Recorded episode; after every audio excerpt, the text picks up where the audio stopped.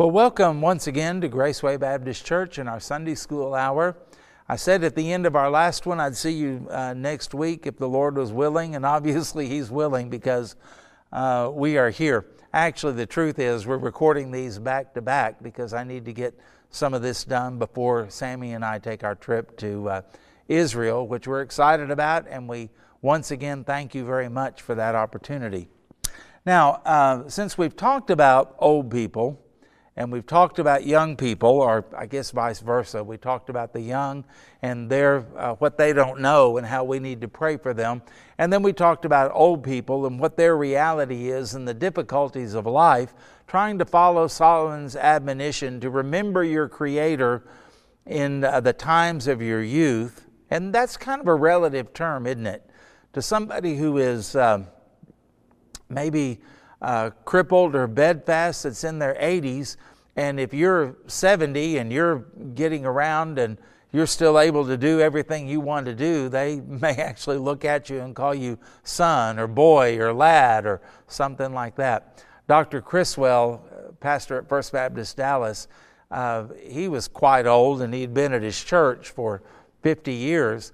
And uh, he called people that were not that much younger than him, he would call them lad or boy or something like that. It's kind of funny sometimes. And um, it may be that youth is something that you hold on to younger than or longer than other people do. And some people seem to u- lose their youth at an early age. Some of that is attitude. Some people just get old and stodgy and cynical and they don't want to try anything new. They can't appreciate anything and they're always looking back and always thinking nostalgically and uh, so they're old when they're when they're young. I had an uncle who was like that. I remember when I was a little kid, and we would get to Arkansas, and I'd ask him how he was doing, and he would say, "Oh, I'm getting old." And he was probably 28 at that time, and uh, he just always kind of seemed to be heading that direction. Don't let that happen to you. Uh, you can do some things mentally and physically, and certainly spiritually, to kind of keep your mind young and sharp and uh, to be optimistic and to be adventurous as much as you can. I, I, know you have limitations, but don't let that happen to you. That's a terrible thing to have happen. And uh, so Solomon would say, Remember the Creator in the days of your youth, however long that may be and whatever age that may be. Certainly, the younger, the better.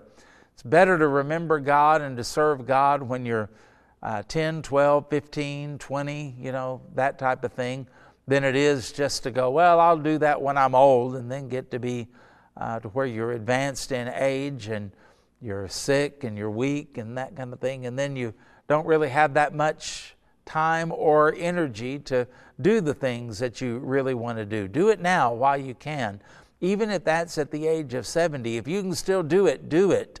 And that's, I think, uh, really what the point is. And then also to be aware of other people and to try to help them and to pray for them and to be patient with them and to be kind to them because we're all going to face this kind of stuff as we can. But in the meantime, while we're doing this, whatever age you may find yourself at, uh, the title of the lesson today is Keep an Eternal Perspective. You know, um, I saw on a sign one time, it says, Don't be so heavenly minded that you're no earthly good. And someone said to me uh, in our church years ago, uh, I don't like it when you don't preach on practical things.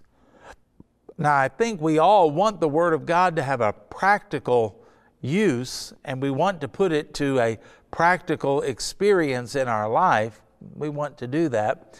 And, uh, you know, and then that uh, made me think of that sign that said, Don't be so heavenly minded that you're no earthly good. And that suggests somehow that you can have your mind so focused on God and so focused on spiritual things that you're of no use to anybody else. And uh, maybe they were thinking about the parable of the Good Samaritan. You remember that? The guy's going to Jericho. He falls among thieves. He gets robbed and beat up and left for dead. And uh, here comes the, uh, the priest. And he's walking along and he sees this guy And uh, boy, he's got things he's got to do at the temple. So he just walks to the other side of the street around this guy and goes on. And then later the Levite does the same thing. And then the Samaritan actually gets down and helps him. Maybe somebody who said that, maybe they were thinking, you don't want to be so caught up in what you're doing for God that you forget about all the people around you. And um, to an extent, I think that certainly can be valid.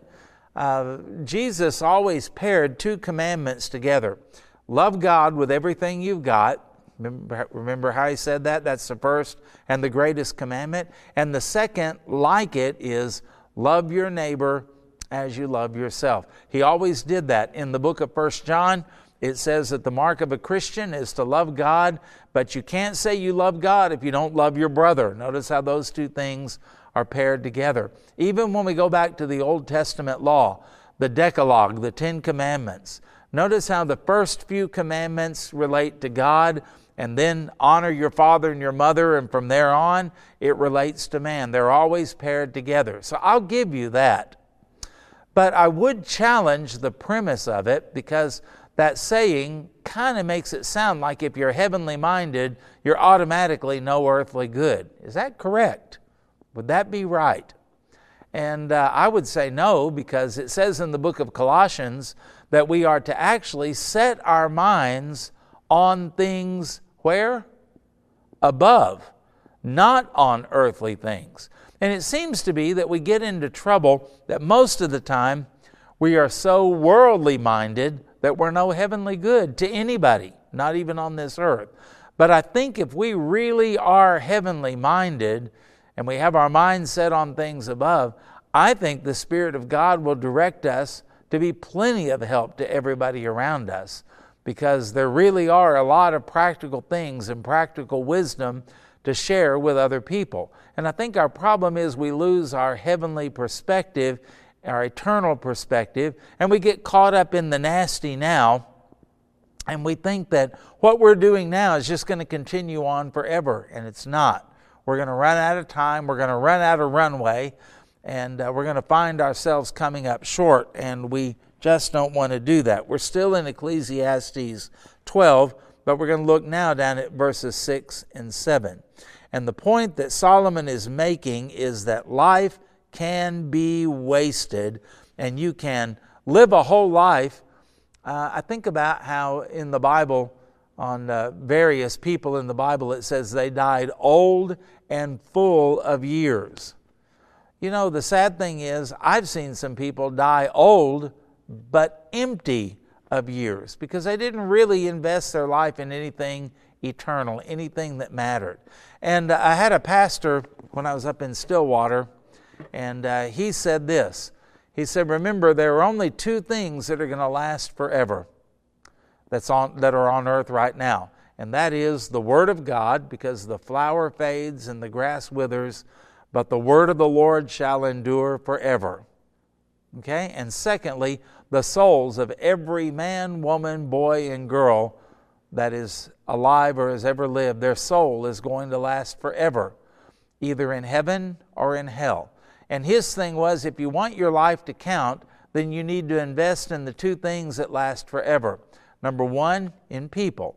And number two, in the Word of God. Or number one, the Word of God. Number two, you invest in people. Even the things that we learn from the Scripture. When you come to church, I want to get something out of the church. Well, I, I, do too, and I hope you do. But it's really not about that. It's about the glory of God, first of all. And then, secondly, it's giving us something, equipping us so that we know the Word of God better and we gain some wisdom that we can share with our children, that we can share with neighbors and friends and co workers and others like that. It's never made to be kept to ourselves. And so, if we don't have an eternal perspective, we're selfish and we're thinking about now and we're thinking about us and we don't think about how we can be a blessing to or help other people. And with our depravity, we have to fight that all the time. The first thing we learn through life is to be selfish. It doesn't take a little baby very long to get to that place to where they realize that if they cry, And it doesn't matter what you're going through, it doesn't matter what happened. You may have just got a phone call that your best friend died, and if the baby's hungry, they cry, and you got to stop and feed them right now. And then as they get older, it tends to get a little bit worse. They look at a toy that another little kid has, and they reach out for it, and the other kid pulls it away and says, Mine, and then you've got tears and you've got anger and you've got frustration like that. It's built within us to be self centered and to think about ourselves. And what we are doing, basically, when we're raising our children, is teaching them not to be that way. That's why we teach them manners. There's somebody else at the table other than you. Don't chew with your mouth open. Don't reach across their plate to get your food. Why? That's being respectful of them. And basically, good manners uh, not just in eating, but in everything, is putting other people first and thinking of other people. You hold the door open for someone, uh, or you stand up when someone comes into the room. Those different things that uh, our society doesn't do that much anymore. Chivalry, they used to call it. All of that was being conscious of other people and putting them first. And uh, we have kind of forgotten all of that now because our natural tendency is I'll do what I want, when I want to do it, the way I want to do it, and the consequences don't really matter. Uh, that's one of the reasons the abortion rate is so high, by the way, uh, because even sexually, that's the way people live, like animals. Doesn't really matter about anybody else. It's whatever I want and when I want it, and uh, the consequences you know, just don't care. We don't care about those kind of things. So we're trying to raise people, even in our home, even in the flesh, even in a natural way, to think about other people, to have a sense of duty and a sense of honor, to have a sense of service for other people. Well, if that's true in that regard, and if that makes it better to society, then what happens when somebody is born again and all of a sudden it's no longer about them, but the first thing out of their mouth is that Jesus is Lord, and so I'm living for Him and I'm living for His glory and I'm living for His program and His purpose and His way. I surrender that to Him.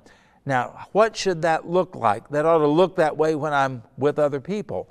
Philippians chapter 2, considering others as more important than yourselves, putting their needs first, right? And uh, we're supposed to do that, and yet that is a hard thing to do, and it's impossible to do it perfectly, but we ought to strive for that, right? And so uh, I think the more heavenly minded you are, the more earthly good you're going to be, right? That's why the Bible tells us to do that. And so, um, the point that Solomon is making is that life can be wasted. If you get a chance, go online and watch Dr. John Piper, P I P E R. And uh, there was a sermon that he preached that was very famous. I think they call it the seashell sermon. And it's the basis for his book, Don't Waste Your Life. And he even talks to older people and retirement people. Don't waste your life. You've got some time now, and you've still got some abilities. Use it for God's glory and don't come up empty. And so the remedy here is to have a relationship with God. And that's why he says, he reiterates, Solomon does, remember your Creator. So let's go at chapter 12, verse 6. Remember your Creator before the silver cord is loosed, or the golden bowl is broken, or the pitcher shattered at the fountain, or the wheel broken at the well. Then the dust will return to the earth as it was, and the Spirit will return to God who gave it. So he's not really talking about cords or bowls or pitchers or uh, water wheels or anything like that, is he? Because it says it's going to return to dust, and he even shows the spiritual dimension. Then the dust will return to the earth as it was, and the spirit, well, the bowl and the pitcher and the cord and the wheel, they don't have a spirit. What's he talking about? He's using poetic, picturesque language to describe us. Have you ever been to, been to a funeral or watched one on TV? Uh, funerals on TV are always so very different than any that I've ever been to. They're always outside for one thing. They all have black umbrellas. It always seems to be raining, and um, you know they throw, they lower the casket, they throw a dirt clod on it, and all of those kind of things that I'm glad we normally don't do. But um, there's usually somebody there, some kind of a priest or something, that'll recite the 23rd Psalm in a monotone voice. And then they'll say something like ashes to ashes, dust to dust, you know, that kind of thing.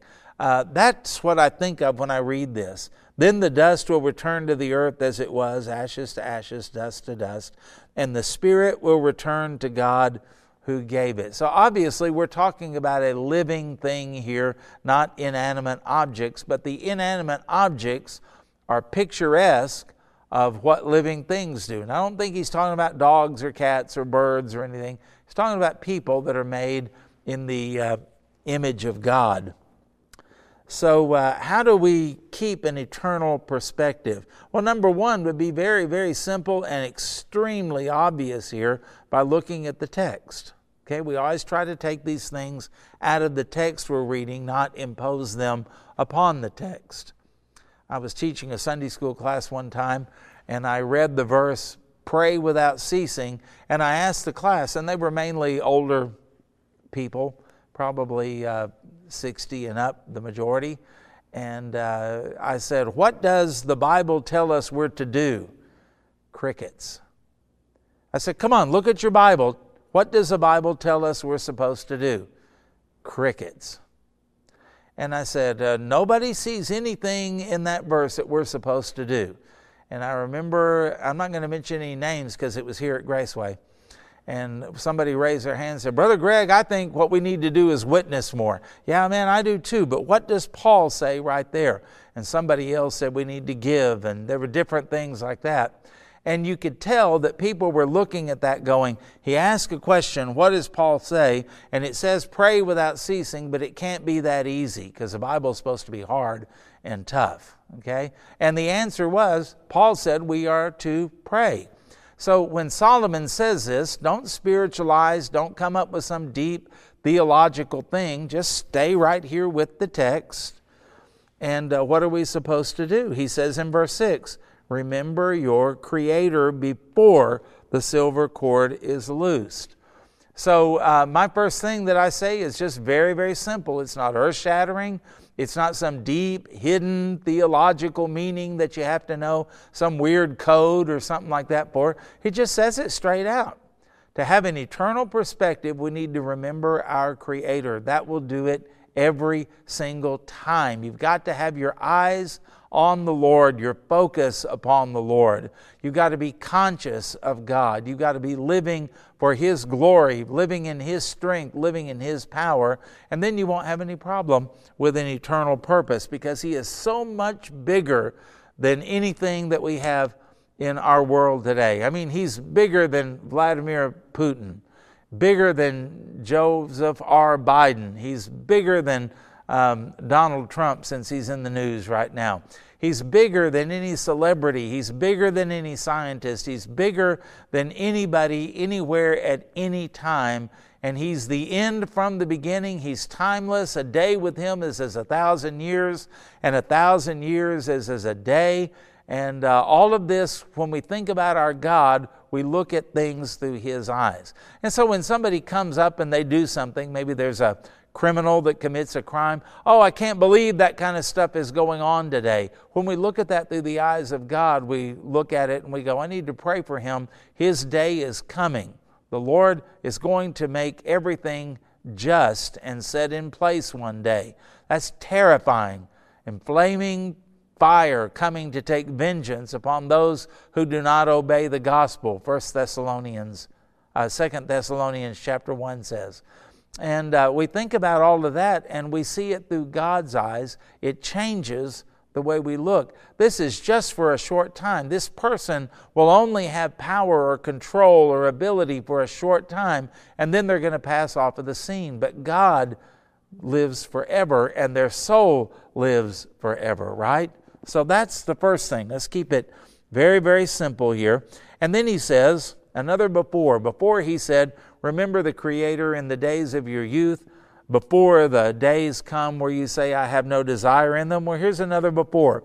Before the silver cord is loosed. Kind of the picture of a silver cord hanging something, something's hanging by it, and one day the cord just gives way, and whatever it was holding, maybe a light fixture or something like that, falls to the ground and it uh, crashes before it's loose, before things fall apart, in other words because you are created for a purpose, and the Westminster Confession said that your purpose, the chief end of man, is to glorify God and enjoy Him forever. Now, evolution and living for self is just an empty, empty pursuit. What's the point in evolution? Just to survive, not to die, and to reproduce and pass on your genes and that kind of thing? Empty very, very, very, very empty and very, very selfish. And um, when you think about life being an empty pursuit, when all we do is try to uh, accumulate more stuff, and then when we die, we leave it all behind anyway to people who don't care. My brother and I were talking about some of my dad's stuff, and we got rid of most of it and put it in an estate sale. And some of it would have been nice to have. And sometimes I look and think about some things. I wish I had that. And then I have to ask the question, why? Because we talked about all of that, and he brought up a very good point. Why do we want this? Well, because it was dad's. Oh, because we love dad so much, we're going to put it in a box and put it up in the attic and never look at it and let it deteriorate, and it'll be there when we die, and then our kids or grandkids will get it, and they won't know what it is. They won't know what to do with it. They don't know who it belonged to. Is that the point of everything? Accumulate an attic full of junk so that you can say you have it, or whatever it might be. Because the truth is, how much when a rich man died, someone said, How much did he leave behind? And the answer is, All of it, right? That's what Solomon's talking about. There's going to come a point where the pursuit of all of these things is going to be like a falling light fixture where the cord breaks and it falls to the ground and shatters, and uh, it's not going to be worth anything. And there's a definite time frame for your life and for your death. And don't waste your life. Live as one who is accountable to God. Remember your Creator. Number two, we're going to put it this way remember the Lord. Death comes suddenly, okay, in many cases. In many cases, it's unexpected, unplanned for, you know, no life insurance, there's no thought of it, it just happens. There are people that while we're recording this, they got up just like every other day for decades and went to work, but they're not coming home today. There are people in the hospitals I remember uh, back in the old days when Taylor was born and we were in Dallas, and I went to a bank of payphones to call family members and tell them that Taylor had been born. And uh, the person right next to me, I could tell they were upset. They were calling to tell somebody that uh, uh grandpa had died, and they were very distraught. What a picture! Same hospital, same place, standing side by side, celebration of life and grieving at death. It's a picture of what this world is today. And for most of them, they're not going to see it coming. Um, he says, or the golden bowl is broken. Who breaks a golden bowl? That usually happens unintentionally.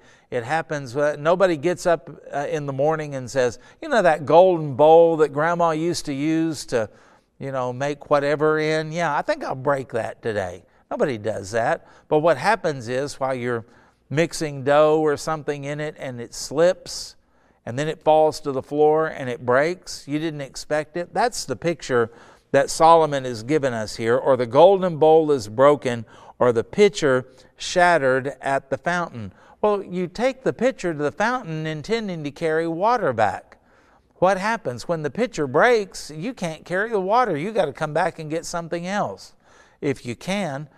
And uh, so Solomon is saying there comes that point in life where very suddenly, unexpectedly, in most cases, this kind of stuff happens. Like the unexpected dropping and shattering of a drop bowl or a pitcher is kind of uh, what he's using to describe the end of life.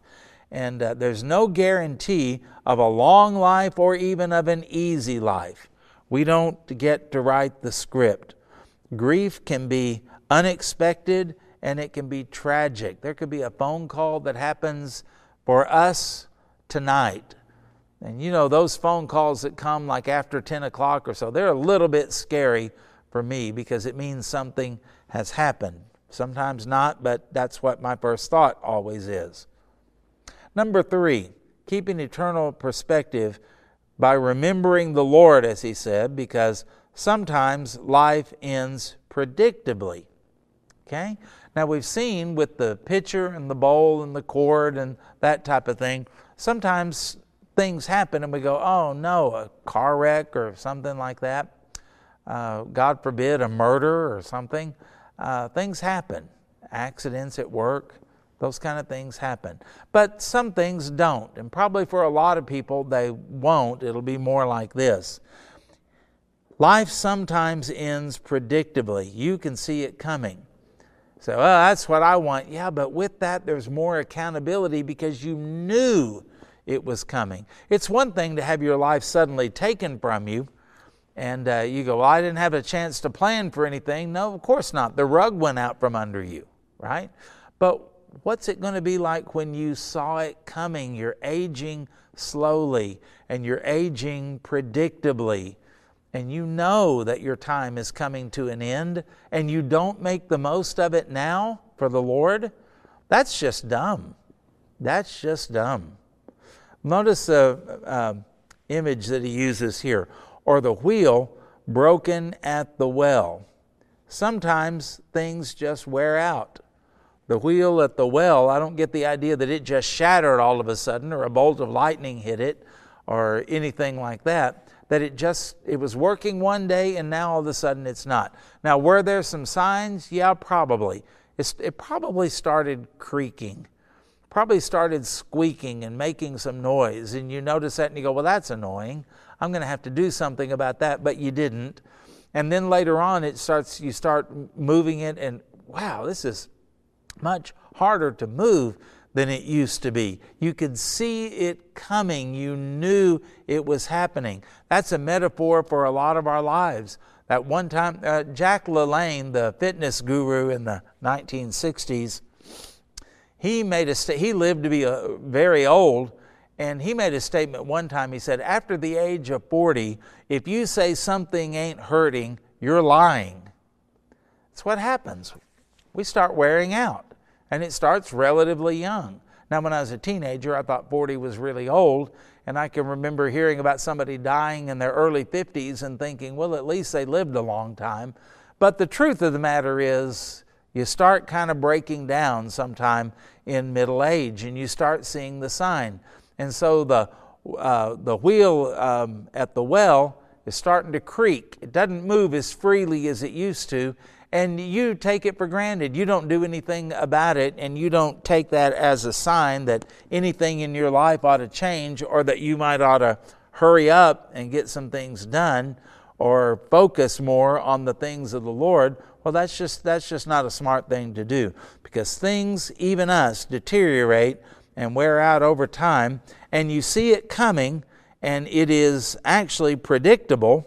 And water here is a symbol of life and life is leaking out of everyone. We're, we're, we're running out of time.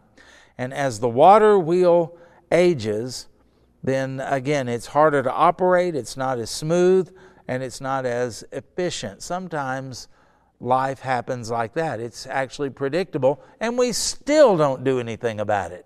We start seeing the signs of it, and we still don't do anything about it.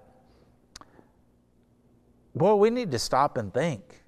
All of these things that go on in our life, even physically, are a reminder to us you don't have that much more time to serve the Lord. Get with it, buddy. Okay? Look at number four. an eternal perspective is remembering the Lord. Everyone is headed towards death. Isn't that what he said? Everyone. What are the statistics? For every one person born, there's another person that di- there's that person dies. And uh, sometimes it seems to match up with I'm born, another person dies, and I die, and another person will be born. But the truth of the matter is, every person that is born dies. We all know that, but we don't think about it. We put it as far off as we can, and we sanitize all of it. And uh, I'm not opposed to that because I don't want to be faced with death and dying all day long, every day, in every situation. And yet, truthfully, I am, and so are you. Every time we look in the mirror, the person you shave with, guys, is dying. And uh, ladies, you're putting uh, makeup on somebody who is dying. Isn't that the truth? You're feeding breakfast to people that are dying. You're educating people that are dying. This is just the way it is. And uh, if we don't remember that, we're going to waste our lives. And we don't want to do that. That's what Solomon's point is in this book. Everyone's headed toward death. Verse 7 says, Then the dust will return to the earth as it was. That's meaning the human body will decay. And the spirit will return to God who gave it. And, you know, what a day that will be. That'll be a great day. Looking forward to that part of it. The other stuff, not so much. But, um, Death, remember, is an appointment that you cannot escape. I don't know when that appointment is for me, and I sure don't know when it is for you. But the Bible says, Hebrews 9:27, and just as it is appointed to men for men to die once, no reincarnation, once, and after that comes judgment. And judgment is either with Christ or without Christ. And if your life is judged without Christ, that's not going to be pretty. That's going to be horrible and eternally horrible. But if it's judged with Christ, then you have His righteousness, and uh, that is a good thing. Christ took our judgment on the cross, and He took our condemnation, and He died for us, and because uh, uh, died for us and died because we are sinners. He didn't have to go to the cross for Himself. He went on our behalf because we are the ones who sinned. He died as the innocent one for the guilty. Read Isaiah 53 and think about what all the Lord has done for you and how beautiful that is. And without Christ, you bear death and judgment alone. Revelation 20, uh, verse 11. Then I saw a great white throne and him who was seated on it. From his presence, earth and sky fled away, and no place was found for them. Where are you going to hide from the Lord? Not even the earth and sky could hide. And I saw the dead, great and small, meaning big shots and little shots, standing before the throne, and books were opened. Then another book was opened, which is the book of life. And the dead were judged by what was written in the books, according to what they had done. And the sea gave up the dead who were in it. Death and Hades gave up the dead who were in them. And they were judged, each one of them, according to what they had done. Then death and Hades were thrown into the lake of fire. This is the second death, the lake of fire. You know why you need to be eternally minded? Because you're an eternal being. Either eternity with God in heaven or eternity in hell with nothing to show for your life, nothing that glorified God, nothing that mattered, everything burned up. What a terrible way to go. Even as a Christian, do you want to go to heaven empty handed? Do you want to go to heaven and have nothing to lay at the feet of the Lord Jesus Christ? And that's why we've got to be thinking we're all going to die. We're not going to live forever. We don't know when the rapture is going to take place. So make your plans accordingly and live for the glory of God so that your life will count and that your life matters, that it means something. Don't die and don't live for nothing. That'd be a terrible thing to have happen. And it can be different if you will just simply remember the Lord and do it in the ways that Solomon lined out for us. Okay? Thank you for your time and thank you for uh, tuning in. And I pray that the Lord will bless you and we will look forward to uh, doing this again. So I hope you'll come back and I pray that the Lord blesses you as you do it.